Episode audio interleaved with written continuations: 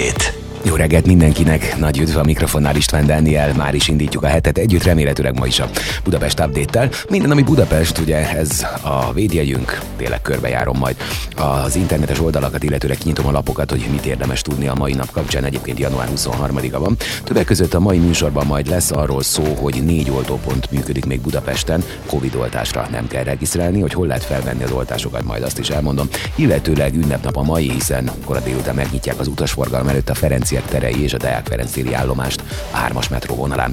Mindjárt mondom a részleteket. Budapest Update István Dániellel. Minden hétköznap reggel 7-től a főváros és környéke legfontosabb híreivel. Változatos és értékes tartalom. Élet, öröm, zene. Ez a Manna FM. Jó reggelt mindenkinek, ez a Budapest Update. Hétfő van és január 23-a, már is indítjuk együtt a hetet. Remélhetőleg ilyenkor ugye mindig fellapozom az évforduló naptárat, hogy miről híres a mai nap. Hát például 289 éve ezen a napon született Kempelen Farkas tudós feltaláló, a sakkozókép megépítője. A 18. század egyik legjelentősebb magyar tudósa és feltalálója volt. 8 nyelven írt, beszélt, németre fordította Mária Terézia törvénykönyvét, megépítette a beszédutánzó gépet, és ő tervezte a budai Várszínház épületét is.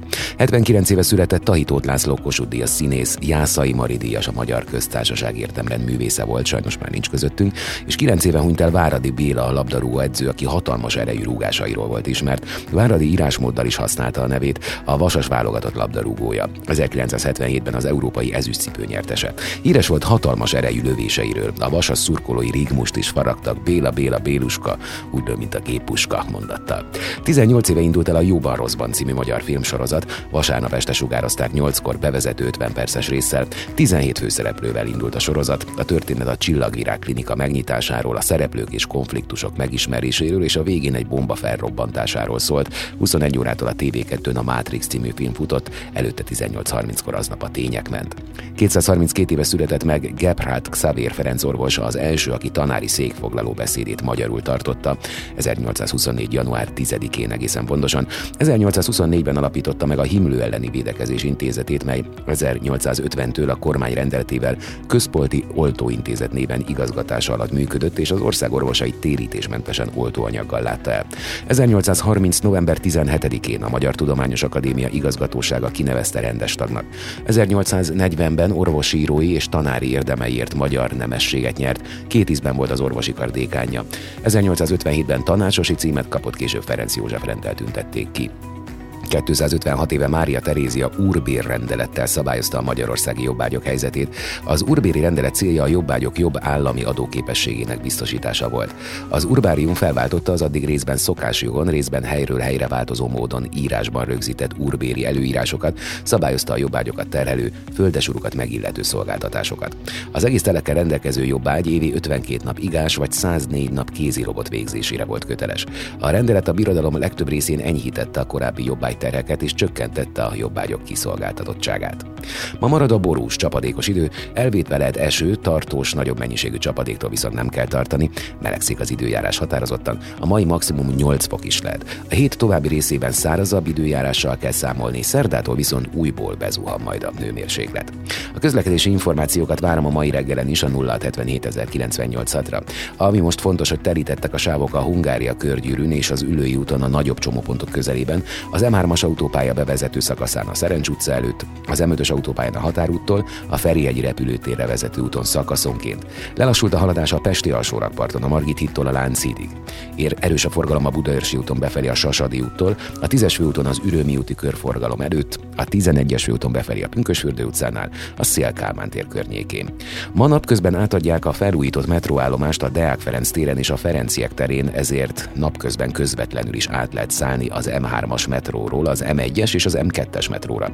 Munkanapokon a metró 2 szakaszon, Újpest központ és a Gönc-Árpád városközpont között, valamint Kőbánya-Kispest és a Deák Ferenc tér között viszi az utasokat. A pótlóbusz a Deák Ferenc tér és a Gönc-Árpád városközpont között jár. A metró a Nagyvárad téren továbbra sem áll meg, itt munkanapokon külön állomáspótló autóbusz közlekedik a Népliget és a Nagyvárad tér között M30-as jelzéssel. Sok mindenről lesz szó a mai reggelen, például megvan az a 4 Covid oltásos központ, ahová nem kell regisztrálni, de ahol fel lehet venni az oltásokat. Illetőleg majd beszélek arról, hogy tavaly az első 9 hónapban 15%-kal kevesebb baba született a fővárosban, mint 2021 azonos időszakában, sőt szó lesz majd a házasságkötésekről is a főváros kontextusában. Mindez itt a Budapest Update-ben. A legfrissebb hírek Budapestről és környékéről. Ez a Manna FM Budapest Update. Jó reggelt mindenkinek, ez a Budapest Update. Szokás szerint fellapoztam a lapokat, illetőleg megnézem az internetes oldalakat, hogy mi minden volt vagy lesz a fővárosban, úgyhogy aki minket hallgat nagyjából, sőt teljesen képbe lehet Budapestet illetően. Például olvastam, hogy Covid oltásra nem kell regisztrálni, 4 oltópont működik még Budapesten. Támadnak a légúti fertőzések az országban, nagyon sokan köhögnek, folyik az orruk, rekedtek és lázasak is. Müller Cecília országos tisztifőorvosa minap közölte, hogy nagyjából már 161 000 főnél jár a fertőzöttek száma és egyre növekszik.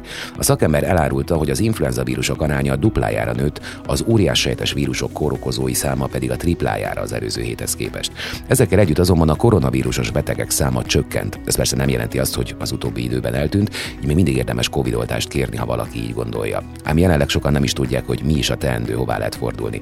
Nekik igyekszem egy kis segítséget nyújtani, akik szeretnék maguknak beadatni a koronavírus elleni oltást, akár a 4-et is, az EES felületén a tajszám megadásával regisztrálhatnak. De mi van akkor, ha valaki regisztráció nélkül szeretne oltani? Vannak még oltópontok, ahová bemehetünk regisztráció nélkül is. Ennek járt utána az egyik lap. Kiderült, hogy Budapesten már csak 4 oltópont működik, ebből 2 Budán, 2 pedig Pesten.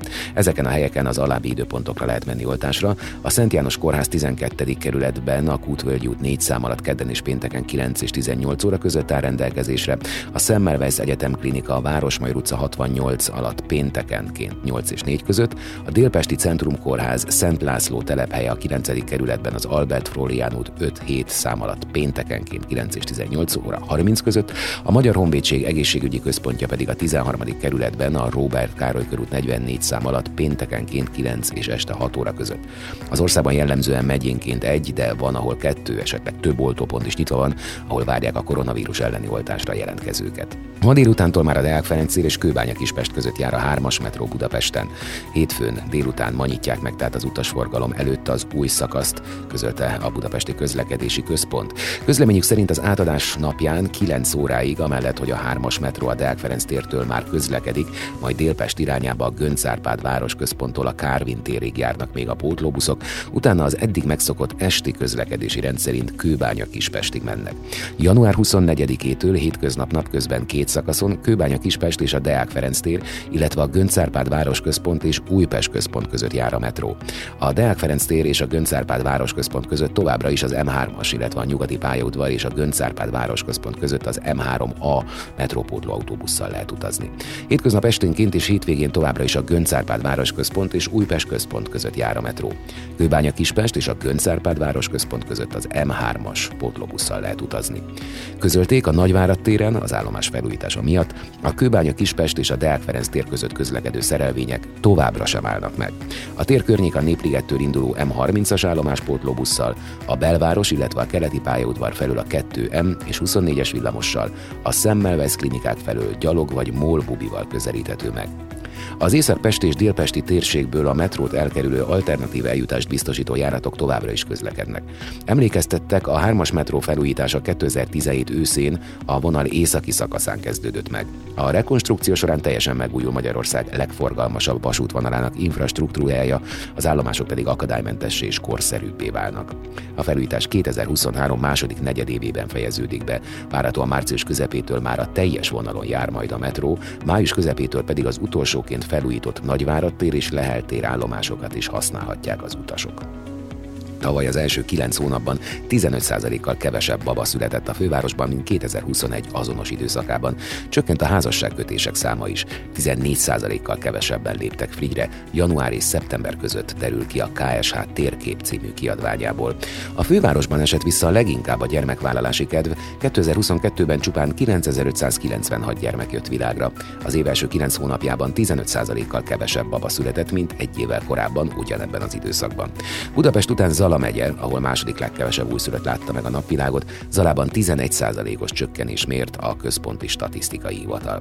Tavaly az év első 9 hónapjában 66 000 gyermek született, 3000 újszülöttel és majdnem 5%-kal kevesebbel, mint 2021 azonos időszakában. Január és szeptember között 100,9 ezer halálozás történt, ami 11 000 fővel, 9,5%-kal kevesebb az egy évvel korábbi magas bázisnál. Csökkent a házasságok száma is. 2022 első háromnegyed évében 53,3 ezer pár kötött házasságot, számuk 8,9%-kal kevesebb, mint az egy évvel korábbi. Budapesten csökkent a házasodási kedv 2022 első 9 hónapjában, 8560 pár kötött házasságot, 14%-kal kevesebb, mint 2021 azonos időszakában. A házasságkötések száma Somogy megyét leszámítva az összes megyében csökkent, aminek az egyik oka az előző évi kiemelkedően magas bázisérték lehet, hiszen 2020-ban a COVID-19 járvány miatti korlátozó intézkedések hatására elmaradt házasságkötések jelentős részét 2021-ben tartották meg. A legnagyobb házasodási kedv csökkenést Fejér megyében mért a KSH. Megújuló energiás sportparkra írt ki pályázatot az MTK, egy 4900 fős sportcsarnok is része a terveknek. Új multifunkcionális sportcsarnokot kaphat tehát a sportcsapat, az MTK. A csaknem 100 000 négyzetméteres telken a bontás és a kármentesítés már lezajlott, a beépített terület 21 260 négyzetméter lesz, ezen helyezkedik el majd egy 4900 fős multisportcsarnok 17 556 négyzetméteres alapterülettel. A komplexum energiaigényét megújuló energiaforrásoknak kell fedezni. A csarnok első szintjén sportolói öltözőket, konyhát, sajtó és egyéb kiegészítő helyiségeket alakítanak ki. A második szinten étterem, VIP lounge és sakkbridge szakosztály kap helyet, míg a harmadik szinten a skyboxok lesznek. Lesz még egy 113 000 négyzetméteres gazdasági épület is a szabadtéri pályák karbantartó eszközeinek tárolására. A feladatnak része a termálkutas hőtermelési rendszer komplett tervezése, kivitelezése is, az épületek tetején napelemes rendszerül majd, és a telken 250 kW-os naperőművet is elhelyeznek.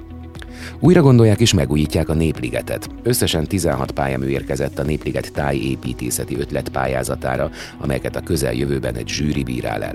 Mint a főpolgármester fogalmazott, a cél, hogy az egyik legelhanyagoltabb állapotban lévő budapesti parkot újra gondolják, mindezt úgy, hogy megmaradjon annak természeti értéke és sikerüljön megtartani park jellegét is. A főpolgármester bejegyzésében arról is beszámolt, hogy a pályaműveket hamarosan egy zsűri is kiértékeli, de a budapestiek számára egy, a pályázathoz kapcsolódó szavazás is indul. Már több mint 100 000 látták a szépművészeti El Greco kiállítást. Első alkalommal került ez a magyar nagy közönség elé. A Szépművészeti Múzeum tárlatának célja, hogy széleskörű áttekintést adjon az európai művészet történetének egyik legkiemelkedőbb mestere, El Greco életművéről, bemutatva a festő teljes formai komplexitását és nagyévű stílusfejlődését. Mint a közlemény emlékeztet, a Szépművészeti Múzeum őrzi a kontinens egyik legjelentősebb spanyol festészeti gyűjteményét, benne Spanyolországon kívül Európában a legtöbb 6 sajátkezű El Greco festménnyel. A kiállítás végigvezeti a nézőt azokon a földrajzi helyeken, művészeti központokon, ahol a spanyol-krétai mester megfordult. A festői tudásának alakulását döntően befolyásoló itáliai városokon, Velencén és Rómán keresztül egészen Toledóig, ahol élete több mint felét töltötte és ahol művészete a maga teljességében kibontakozott. Az El Greco-tól több mint 150 alkotást felvonultató nagyszabású kiállítás meghosszabbítva február 19-ig látogatható. A Budapest Támtérben nem sokára remek programokat hozok, többek között ingyeneseket is, illetőleg majd azzal kapcsolatban is adok segítséget, hogy hol lehet a még használható, de már megunt kacatjainkat vagy ruhadarabjainkat leadni olyan helyekre, ahol esetleg olyan emberek mennek majd el, akik ennek nagyon örülnek. Így karácsony után talán még inkább felhalmozódik a házi raktárban ezen ruhák jelentős része, úgyhogy majd ezzel kapcsolatban is jönnek tippek, hogy hová lehet őket elvinni. Itt a 98 pontot mondtam. Manna FM Budapest Update István Dániellel. Petőfi gondolkodószéke, kocsonyás tányérja és angyalkás pénztárcája is látható a Költő lenni vagy nem lenni kiállításon. Petőfi Sándor a magyar irodalom legkultikusabb alakja, születésének 200. évfordulójára pedig egy nagyszabású állandó kiállítás nyílt a Petőfi Irodalmi Múzeum megújult tereiben. A kiállított tárgyak között nem csak kéziratokat, röplapokat láthatunk és a világkírás Petőfi daguerreotípiát, hanem a Költő pénztárcáját, házi sapkáját, de még egy borjádi padot is, amelyen Petőfi gondolataiba merülve több költeményét is írta. A Költő élő lenni vagy nem lenni tárlaton egy egészen más Petőfi képet kapunk, mint amit az iskolapadban tanultunk, és itt egyáltalán nem az életrajzi adatokon, hanem a szövegeken van a hangsúly.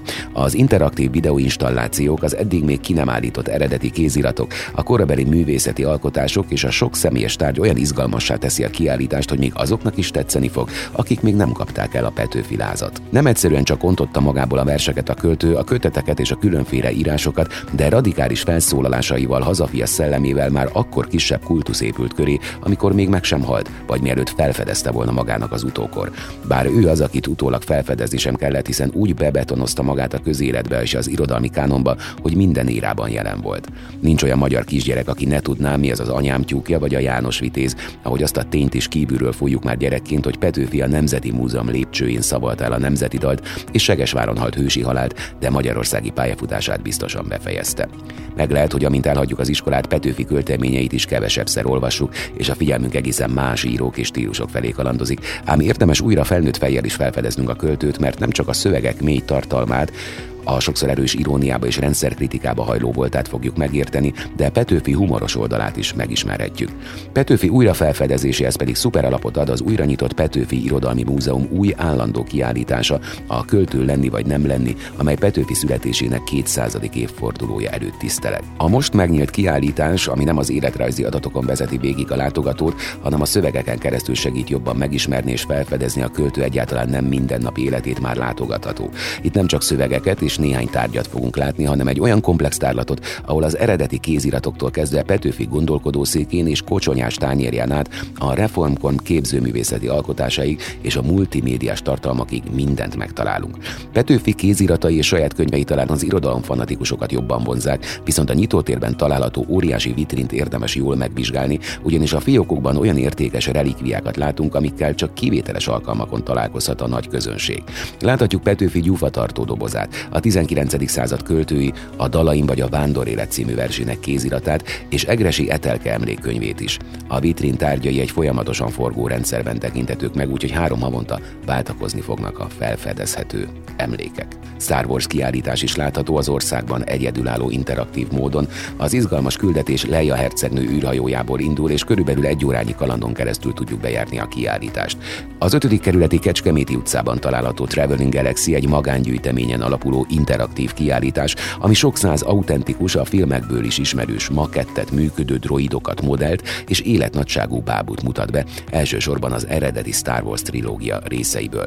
A tervek szerint ebben a formában 2023. március végéig tudjuk megnézni a gyűjteményt, ugyanis időről időre új tárgyak kerülnek a kiállításra. A tárlatot minden korosztálynak ajánlják.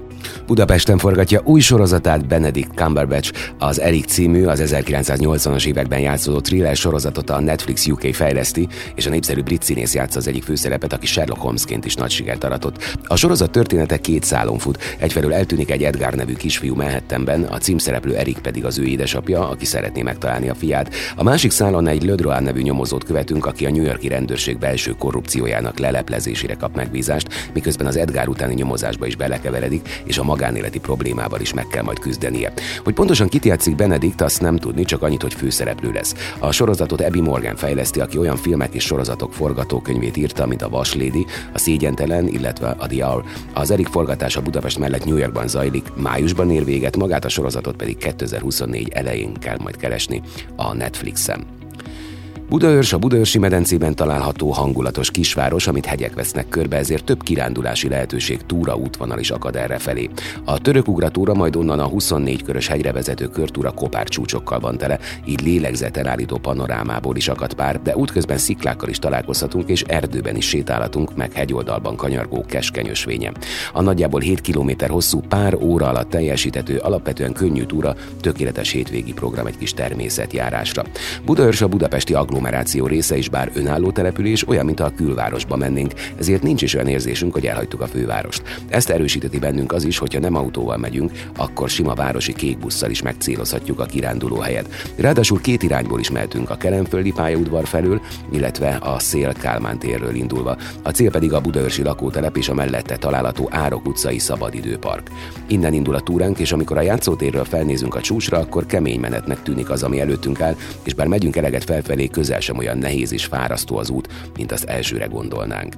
Mind a török ugratónak, mind a 24 ökrösnek különös beszélő neve van, ami mögött valami sztorit sejt az ember, és talál is nem is egyet. Az előbbi név eredete egyetlen történethez köthető, mely szerint amikor üzték ki Magyarországról a törököt, akkor az egyik vezérük erre a hegyre menekült fel az üldözői elől, de hogy ne essék fogságba, bekötötte a lova szemét, majd a mélybe ugratott. A 24 ökrös hegynek pedig két legendája is van. Mindenki döntse el, melyiket hiszi el, melyik tetszik neki jobban. Az egyiknek a hátterében egy fogadás áll. Egy mészáros fogadott 24 ökörben, hogy megállás nélkül felfut a hegy lábától a csúcsig, ami sikerült is neki, csak hogy elhízott ember lévén felérve a csúcsra rosszul lett és meghalt. A másik történet szintén a törökökhöz köthető. Ezen a hegyen állították fel az ágyúikat, amiket 24 ökörrel vontattak fel a csúcsra. Mivel ez a túra lakott területről indul, így egy darabon kertesházas utcákon kanyargunk erre-arra, majd egyszer csak ott állunk az erdő szélén a hegylábánál, ahonnan a túra első felében természetesen jó rész felfelé vezet az út, elvégre mégiscsak a csúcsra törünk. Szerencsénk van, mert egyféle jelzést kell követni végig, ami pedig a sárga. Ha az ember nem áll meg útközben nézelődni, vagy jó mélyen beszívni a friss levegőt, hanem jó tempósan halad előre, akkor egész gyorsan végigmehet a teljes távon, alig 2-3 órát. Csak hogy egyfelől változatos a terep, haladunk erdőben, fák között, hegyoldali keskeny ösvényen, úgyhogy felettünk a hegy, alattunk meg a meredek, és a csúcson is járunk gyakran sziklák között. Másfelől pedig akad pár szép panoráma a környékre, a csúcsokon meg a csúcsokhoz közeledve. Már is néhány ingyenes programot derítünk fel Budapesten és környékén, ilyen például a budai sárga, az általában a helyi jelentőségi utak jelzésére használt szín tökéletes teljesítménytúrát kínál Buda hegyei dombjai közt. A Nagykovácsi Református templomtól a Budaörsi Szabadságútig tartó budai szakasz 34 km 1000 méter szintkülönbséggel, ami egy közepesen felkészült túrázó számára is teljesíthető egyetlen nap alatt. Népszerű túra télen is, csak ne feledjük, hogy korán sötétedik. A következő a János-hegyi átjáró, ez a barlang a János-hegy hátsó oldalán több szempontból is különleges, tiszta, végig lehet rajta sétálni és imádják a kisgyerekek. A 18 méter hosszú átjáró barlang a két vége felől éppen elég fényt kap ahhoz, hogy lámpa nélkül is nyugodtan végig lehessen rajta menni, de az igazi felfedező élményért inkább legyen a család minden tagjánál elemlámpa. A János-hegy csúcsáról lefelé előbb a piros, majd a piros barlangjelzésen megközelíthető. A következő a Magyar Zeneháza. Talán a rendszerváltás óta nem sikerült olyan jól épület Budapesten, mint a Fujimoto Sou japán építész tervei alapján a Városliget korábban teljesen lepukkant részén emelt Magyar Zeneháza. Az épület a koncerttermet és az irodákat leszámítva gyakorlatilag teljesen bejárható napközben. A hatalmas üvegfalaknak és fénykútnak nevezett tetőablakoknak köszönhetően, mint az épület belsejében is a fák közt lennénk. Irány a Molnár-sziget. A Soroksár felüli hídon Cseper felül egy igazi budapesti kuriózummal, kompal megközelíthető, 2 kilométer hosszú, de alig 300 méter széles szigeten körülbelül 500 épület áll, amelyek nagyobb része nyaraló. Különösen a Cseper felüli parti sétány mellett tobzódik a jellegzetes magyar nyaraló építészet és dekoráció, ami nem csak a házakra, hanem az előttük fekvő mikropart szakaszokra is kiterjed. A sziget déli részén egykor napközi ifjúsági tábor működött, ennek helyén ma egy fővárosban szinte páratlanul szépen rendben rakott játszótér, birodalom és sportpályák találhatók.